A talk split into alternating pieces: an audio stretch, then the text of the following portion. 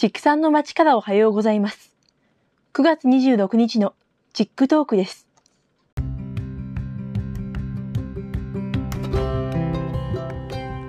この番組では、世界の農林水産業に関わるニュースを畜産を中心に紹介していきます。よかったら、通勤や農作業の合間に聞いてください。私自身、勉強しながら配信を進めていきますので、よろしくお願いします。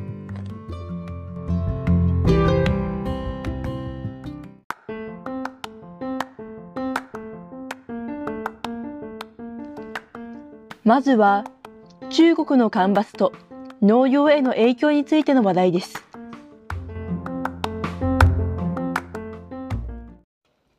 今年の夏は中国が正式に記録を取り始めてからの60年で最も暑く乾燥した夏となり、干ばつにも苦しめられました。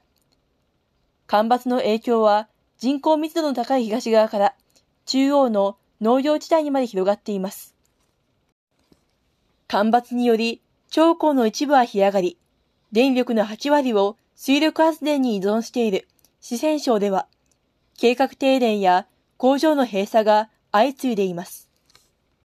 長江流域は中国の農業生産の3分の1を支えており、四川省に隣接する甲府省では、数千ヘクタールの作物が干ばつでやられてしまったようです。農家は作物に保水剤などを散布することで乾燥を防ごうとしていますが、大きな効果は得られていないようです。秋における穀物の収穫は、中国国内の年間穀物収穫量の75%に相当するため、来年は中国国内における穀物不足が予測されます。中国は今月、ドローンを使って人工的に雨を降らせる人工降雨実験に乗り出しました。しかしながら、この事実は、雲の中に溶化銀を散布するものであり、予期せぬ水害や土壌汚染を引き起こす可能性もあります。中国における食料不足は、海外からの輸入量を引き上げ、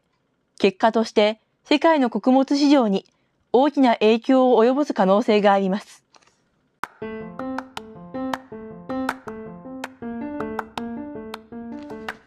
続いては、バイパスアミノ酸で乳牛の子宮内感染が予防できる可能性についての話題です。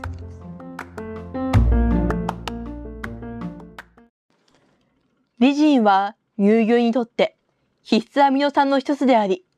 給仕により乳量の増加につながることがよく知られていますが、今回、イリノイ大学の研究で、パイパスリジンに子宮内感染の予防効果があることが示唆されました。分娩29日前から分娩後28日目までの期間、TMR にバイパスリジオンを添加したところ、子宮内感染に関わる遺伝子の発現に変化を及ぼし、結果として子宮内感染の指標となる炎症細胞数の減少が認められました。分娩後の子宮内感染は、生殖ホルモンの分泌低下、炎症による卵胞の発育障害、そして子宮内環境の汚染による牛の繁殖障害や空体期間の延長を引き起こします。ただ、残念ながら、今回の調査では、バイパスリジン添加による受胎率向上効果や、排卵への影響については証明できなかったそうです。しかしながら、過去にも、バイパスメチオニンによる肺の生存率向上効果などが認められていることからも、バイパスアミノ酸には栄養素以上の価値が秘められていそうです。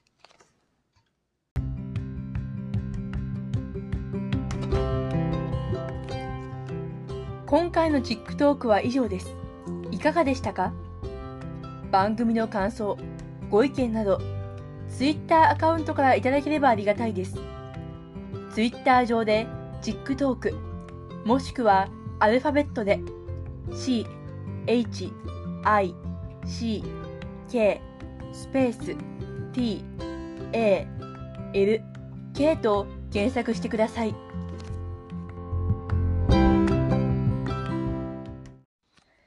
次回も世界の農林水産業に関わるニュースを紹介します。よろしくお願いします。